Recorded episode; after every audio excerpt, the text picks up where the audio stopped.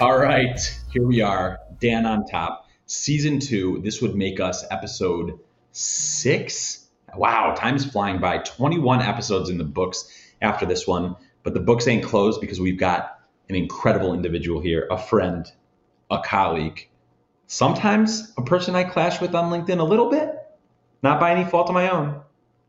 Gabe Jonas. Gabe, how you doing? Doing well, Dan. How are you, buddy? It's good. Long time no see. I feel like I was just in your study uh, maybe two hours ago on Zoom. That's right. That's right. Hey, yeah. appreciate you having me Thanks. on today. It's you know what? It's my pleasure. You're an awesome guy, and if somebody would tell me maybe three, four months ago that I would have Gabe on my show on Dan on Top, I would be like, you do not know who I am. You don't know who Gabe is because just go on LinkedIn and read. This guy tears me up. Everything I post, he's like, investment brokers and you know boom boom boom. And, and, and he, he obviously has experience because he's talking about site selection and demographics and him and barry wolf are going toe to toe and maybe gabe's comments are getting deleted here or there. But now fast forward we took the opportunity to get to know one another offline right? In zoom calls and regular calls. Now i would consider you not only a linkedin connection not only a colleague but a friend man. So I'm so happy that we've taken our relationship to, to those levels. And again, I'm appreciative of having you here on, on Dan on Top. Yeah, buddy. No, I appreciate it. It's, uh, you know, it's a different world we're in right now. And expanding our network and understanding we all, we're all trying to just make a living right now. So, um, I was really interested to learn about your background. You know, you're not just an investment broker. You're, I mean, dude, I think you're more of an entrepreneur that's fallen into investment brokers. So it's uh, yeah, uh, good stuff. I would agree with that. I would definitely agree with that. I know that in my background, if you look, I've worked for Amazon. I was a development director for the largest Jewish day school in Michigan. I ran a sales department for a title insurance agency. I've lived in other countries. I've studied different religions. I have started a number of businesses. I flipped tons of houses. And you're right. I fell into investment sales in, in the commercial real estate brokerage world, and I love it and I love investing and I love business and I love people. And what I really love, and I told you this this morning, I woke up this morning and I, I, saw that message from you about wanting to connect and talk on the phone. And, you know, I told you this when we must have spoken for 25, 30 minutes. What's really amazing about connecting with people in the ancillary services or ancillary aspects of commercial real estate is that you have a whole perspective and experience manual, so to speak, that I didn't even know existed and and I love you know picking your brain or just hearing you tell me about you know any given Thursday afternoon or morning for you as uh, you know a real estate professional in in your field. So let's just jump right in. You know, first of all, I want to know before we get into the questions. I know this is a surprise, but I ask almost everybody, who is Gabe Jonas? Yeah, no, good question. How long do we have for this? Um, as long as you need it the music comes back on. No, man, I'm just, uh, you know, I'm a simple man. I'm married with kids and trying to make a, a living now doing entrepreneurial stuff. But most of my career has been spent on the retail side of development. So, you know, started as an appraiser. I've worked for companies like RaceTrac Petroleum, McDonald's, Arby's. I did a lot of brokerage and development for AutoZone uh, years back down in South Florida. Uh, most recently was working for a Taco Bell franchise group. So I'm on my own now and trying to make a new name for myself. Well, first of all, congratulations. I say that in America, especially today, there's no better place to be than on your own. And I mean that in the sense that we have an opportunity here in America. We have a lot of freedoms and liberties. Two of the most amazing are the, the, the freedoms and opportunities of owning your own home and starting your own business and owning your own business. So, congratulations for being on your own. Obviously, you're not on your own. I, have got your back. There's tons of people who love you and support you. We're excited for you. So, you know, touching on some of your experience, I want to know, Gabe, what separates you most from others in the retail and restaurant space? Yeah, no, it's uh, probably just a diverse experience of, you know, having been on all sides of the table.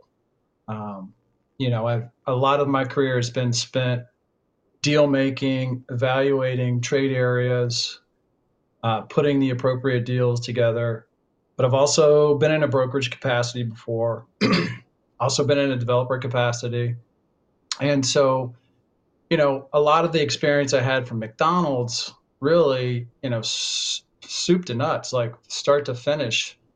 The real estate guys, they're responsible for underwriting the entire deal. And you evaluate things through the lens really of the operate, operations. And, you know, the real estate deals were just a small component of, you know, are you in the right trade area? Have you got the right site? What's the cannibalization going to be like here? What's your sales volume going to do? Have you maximized everything you can on the site within the trade area? I mean, tough, tough questions that I feel like a lot of the industry doesn't know or right. afraid to go ask those questions. So I take a, you know, not just what's out there for sale approach. I go, I analyze trade areas first and then I go investigate them. So that that's a big differentiating thing for me. Yeah, I definitely have seen that in our interactions and in your posts for sure. And I want to add what I think separates you. I'm not going to say that you're the only one like this, but you know, you're just honest, man. You just tell it like it is. You don't apologize for it. And from my perspective, what I see in you is that you would rather educate and inform and advise, which is something I talked about in my last segment. You'd rather advise than just do a deal. And I think that that's huge, especially today. And I see that. I appreciated that. I respect that. Um, so that to me is, is a huge competitive advantage and, and personal advantage that I think you have over many. So I kind of want to ask you a question, and I just answered part of it. But yeah. you know, I know what is the ideal client. You know, I know why a client would hire you. We just talked about it. But but who is the ideal client, and, and what is it that you're going to bring to them? Yeah, the ideal client right now would be any restaurant group that is either growing or optimizing their existing footprint. And what I mean by optimizing is you may have a location that's the, the trade area shifted on you. How do you know where you should go? Um, or your occupancy costs have gotten to be too high and you need to you want to stay in the segment but where, where do you go um, so just growing brands you know whether it's private equity that has restaurant brands that are growing, or really any retail that is looking for someone that that analyzes components of convenience. Interesting. So, yeah, I, I, definitely think that, that those are all um, aspects that are very important to focus on. I just want to understand: is there anything that, like, any approach that you take that is not commonplace in your industry, maybe sets you apart? Uh, I yes, I mean I think a big thing is analyzing the trade area first and prioritizing trade areas. And what I mean by that, you know, I think oftentimes, no offense, Dan, you investment brokers, you like to throw around this this market term, you know, and I think market it's an ambiguous term that could refer to the trade area, it could refer to the city, it could refer to the county, but trade areas, there are so many trade areas, and they're driven by 100 homework and shop. Right. Hundred percent. And I, I know that have you? I don't know if you've looked through some. I need to defend myself, man. We're gonna go toe to toe on my show, just like uh, you do on LinkedIn. You want, man, that's what you got. Yeah. So I don't know if you've looked through my offering memorandums, but I definitely, you know, trade area is important, right? Market is important. Yeah. But I also have, uh, you know, several pages at the end of every one of my offering memorandums that talks about population density, demographics, how's the population doing over time? What does it look like? What are the traffic counts? Is it on a hard, you know, signalized corner? Because I agree with you. You know, I think that as a broker, what I'm very careful not to do is overemphasize things that aren't important, number one, and exaggerate or take things out of context, right? I could say something's in the Miami MSA, right? But it might be in a part of Florida that really looks more like Georgia Okay. Yeah. Or I could say, well, the MSA, the Metropolitan Statistical Area, it stops here. But you know, like if I make Google Maps look this way, or if I look at it this angle, maybe it's close enough. I don't do that because at the end of the day, that's my name. And whatever I put in my offering memorandums, whatever deals I take to the closing line, or even any deal I, I even pitch to a seller, or even any deal I pitch to the buyer, that's my name, that's my reputation. So I would have to say that I'm not arguing with you. I'm actually agreeing with you. I think that demographics and population density and all the things I just mentioned are so important because at the end of the day, we're not selling a house, right? We're not selling something that looks beautiful or smells nice. We're selling a bond, right? We're selling a piece of real estate that is guaranteed by a lease, okay, and guaranteed by this, the strength of a specific guarantor. And it's also an assurance, and its its its value is based on what's the likelihood that not only will the tenant stay here and continue to pay, but that if I do need to re-tenant it, I can put in someone that's going to cash flow me the same or more with the same relative security and guarantee. And without looking at demographics and population densities and traffic counts, et cetera, et cetera, I can't know that. Yeah, so um, I'm going to dissect what you just said for a minute. That's all right. Okay. Do it. Um, huge fan of population density. I think that's one of the very important first screens right now. Um, I, I, demographics is down on the list for me. I get to demographics, right? I like my trade area to first. Ethic doesn't mean black, white, right. Latino, Latino. Latino. It doesn't mean that. Yes. Yeah. So that's what I mean. So when I say diverse, um, at the variation. So it's not just Yeah. So I guess what what I understand that you're saying is that the diversity and that's important. Population density is important. Demographics, as I see it, Gabe, and sorry to cut you off, but demographics, as I see it, is not just a breakdown racially or age-wise. It's also how's the population doing over time. It's also you know uh, different aspects of education level, of the type of career. Right. If I'm looking at a hospital, I'm to evaluate the different types of market conditions and the types of people that work there or live there in, in a different way than I am if I'm selling, let's say, a Burger King or a McDonald's, or in a very different way if I'm selling a strip center, a shopping center. Yeah. Sorry, buddy, you cut out there for a second. I, I think I, my, my connection went down. Oh, yeah, um, no, no problem. That's why I jump in. Um, so I, I forgive me. I, I said, but you know, hooking back into the demographics and the importance of that. Yes, that is important. I don't want to undermine demographics. Yeah, they're very, very important. That's for sure.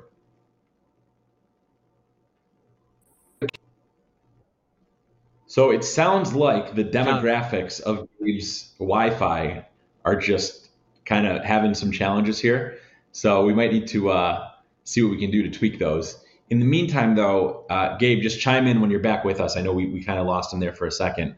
I want to just stress again that you can't look at an asset and say that every apple is the same as every apple because there are traffic counts, there are population densities, there are demographics, there are lease guarantor differences, there are term and rent bump differences, and, and you really need a broker to analyze that, just like you need someone like Gabe to analyze your site when you're selecting it to determine if it's going to be a good fit to build, let's say, whatever new type of property that's going to be built there. So I think those are important aspects, and, and you know I know Gabe pretty well now, and I think that that's he would agree with me on those points as well. Anyway, Gabe, you still with us?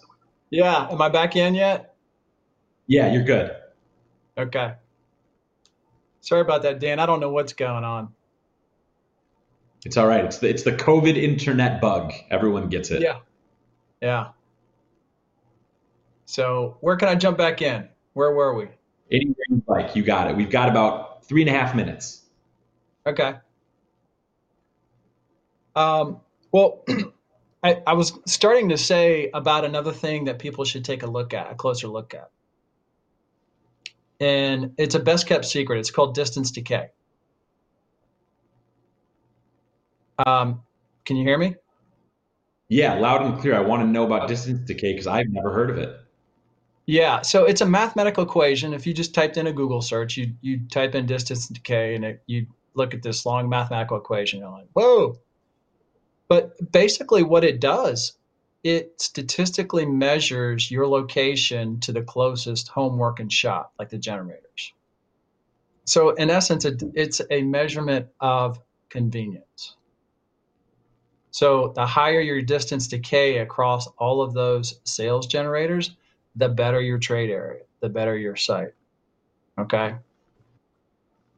that is a very very important thing that i'm really shocked is not more widely utilized by the retail community i mean ask yourself this dan would you agree that we live in a convenient society 100% and i think that that's going up more and more every day so this is a factor distance decay that will become in my mind a differentiator for you know, a lot of mapping programs don't offer this. They don't understand it. Um, a lot of analysts can do the math, but they struggle when they get to the art side of it. You know, real estate's an art and a science. Yeah. Science, science is the math. Uh, real estate is the art. So, you know, I'd like to see better diversity of offerings for particularly restaurants and retail on the analyst side, analyzing side.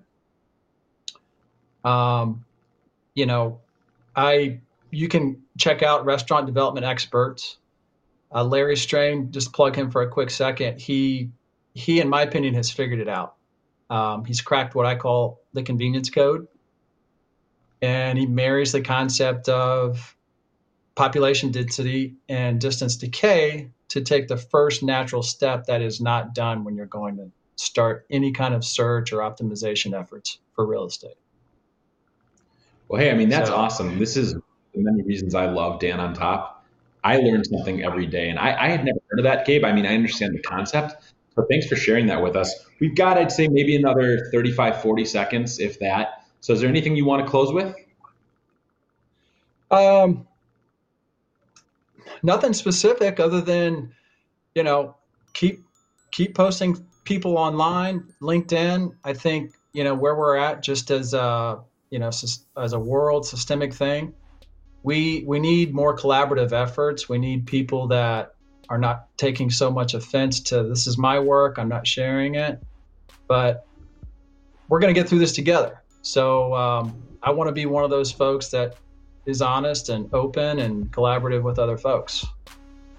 There you go. Gabe Jonas, honest effort, collaborative with other folks. This is it. Dan on top, season two, episode six. My main man, Gabe Jonas. Reach out to him if you ever need anything in site selection. I love him. I appreciate him. I respect him.